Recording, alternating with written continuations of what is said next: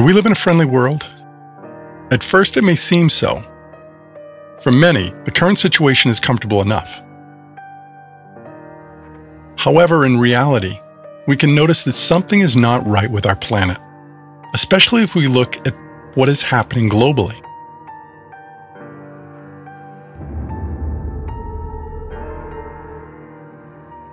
Since our childhood, we've been taught that the world we live in is not ideal. We are being presented with injustice, economic crisis, wars, inflation, hunger, pollution, not only on TV, but we experience this in everyday life. Is it wrong? Of course it is. Do people try to fight this? Yes, they do. But why are we unsuccessful in leaving all the negativity behind? Why don't we focus on the here and now instead? Authorities describe it in their own way. Apparently, our world is designed like this, and we are unable to do anything about it. Sadly, millions of people agree with this opinion. We're used to thinking this way and considering it normal. So we walk this path of misery and suffering only with occasional relief. The thing is, we haven't experienced anything else, and we refuse to see differently. Just imagine that there are other, much better and more natural ways of living in society. Ways we haven't been told about on purpose. And we, not trusting our own abilities, refuse to see these different ways of living as something unrealistic. What kind of way of living is this? And how do we start living it? Let's discuss the topic of our current society situation in detail to get answers to our questions. For thousands of years, humans have lived in a specific system which let some people control others. Yes, this system kept changing faces, from cruel dictatorship to more refined ones but they are still corrupt ways of manipulating masses. It's still happening today. Whatever we call our system nowadays, its foundation remains the same. It can be described as a consumer society. And to be precise, we should call it a parasitic society. The foundation of such a society consists of ordinary citizens, egoists, who demand from others within the society to secure all their needs taking as much as possible without giving anything in return. Well, they may be trying to do something good, but not without hidden consumer motive. The desire to appear and look good, showing kindness to gain appreciation of others. Truly, they are not as good as they tend to pretend to be. A consumer seeks only his own benefit. His basic motive remains the same what others and the society can provide. We all, to a greater or lesser extent, live by this consumer scenario. We can notice this in every aspect of our lives in our families, teams, countries, in the world economy, and in politics. All to all, there is a lot of it. You may ask, what's wrong with it? Yes, it is necessary to fulfill our needs. However, the thing is how it's done. This worldview always leads to conflicts and disasters. Within families, it causes arguments and divorces. Within teams, it causes fights. Between countries, it causes wars. In the economy, this is the cause of impoverishment of the entire population. It leads to unmanageable loans, slavery, envy, theft. There is hunger for some and obesity for others, and a devastating approach to nature. Looking at politics, we see an interesting picture too. Billions of people, because of their laziness, not their desire to participate in society, transfer responsibility for their fate to others. That is, politicians. Politicians are the same consumers as others, but they are also aware that a fight is needed to get a bigger piece of the pie. So they make false promises and gain power. Naturally, they have the same worldview as others and do everything to satisfy their own needs by offering only peanuts to voters. Charity. In a short time, voters start to criticize those they voted for because their hopes for a good life are not manifested and are destroyed. New politicians replace the old ones, and the cycle is repeated. We hand over responsibility for our own lives to others, not only politicians, but for example, to the state, our employers, family members, and other people around us. They taught us to think that someone has to come and arrange everything for us but in fact, that is not the case. This comes from the consumer position, which does not want us to take responsibility. By doing so, the consumer society is shaping a way of thinking, according to which the entire society is one huge supermarket.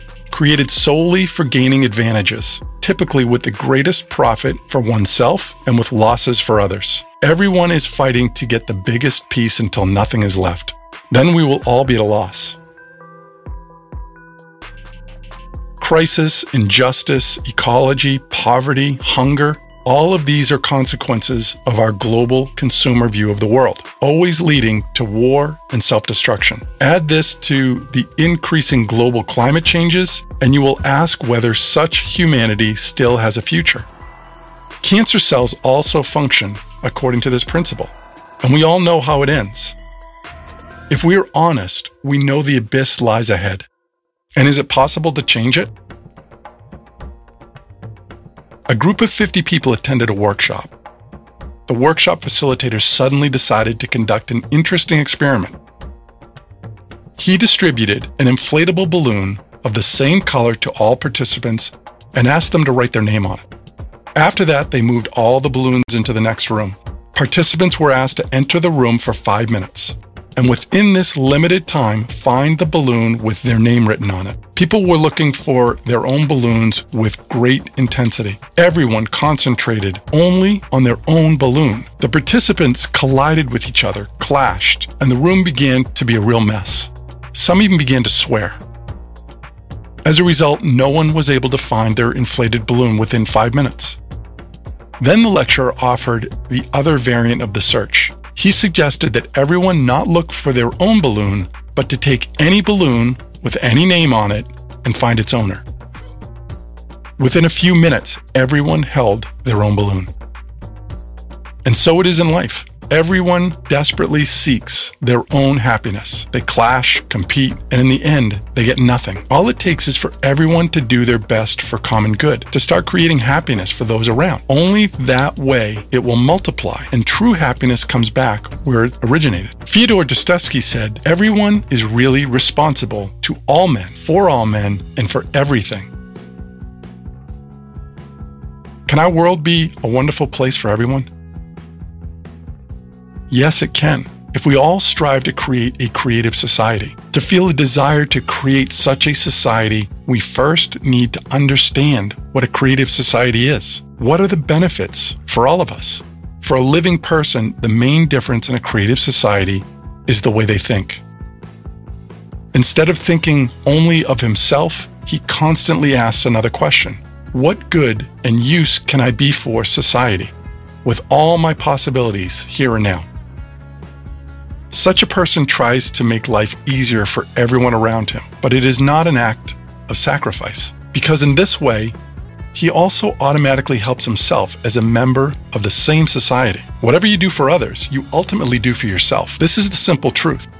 Similarly, the Creator seeks equally minded people to unite the effort and to inspire others not by words, but by actions. Such a person does not seek culprits and does not expect someone else to solve his own problems. He has no time for silly things, but instead takes responsibility for his own actions and acts for the benefit of all. Such a man is driven not by the desire for profit or fame, but by the joy and inspiration of the very process of creation. Anyone who at least once did something selflessly from a pure heart knows what it is. Every single one of us can do a lot. And imagine billions of people behaving like that all over the world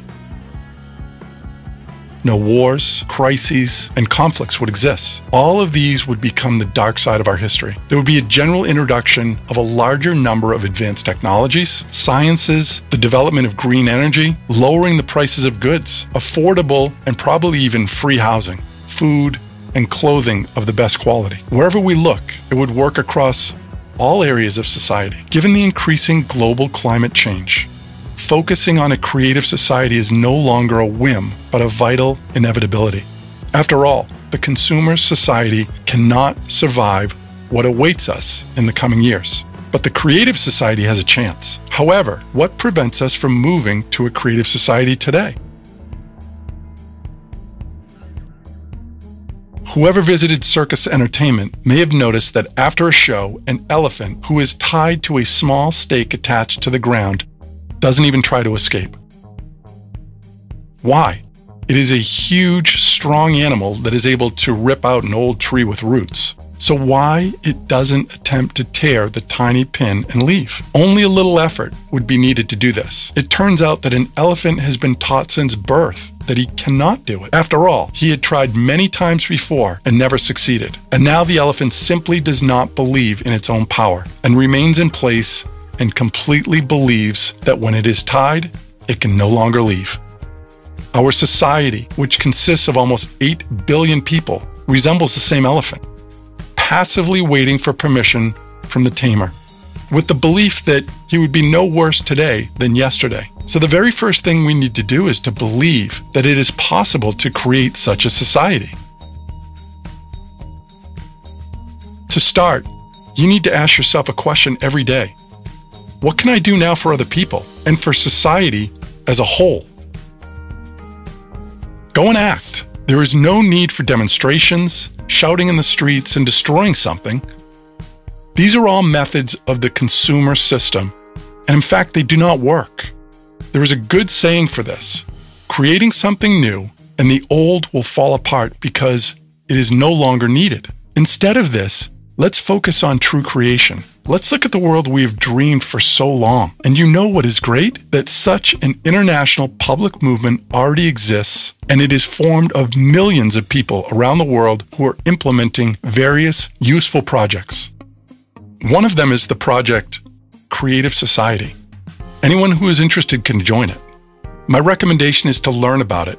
I will leave the link in the video description below. Now, it is clear that the root of all problems starts with people's worldview, that people are not even aware that they can live in a wonderful world, or they simply do not believe in it. So, the best we can do right now is to openly and honestly talk to everyone about the prospect of a creative society. Do share this video with everyone you know, with all of those who want to spread the word and share these ideas. This is a crucial moment, and everything depends on your choice.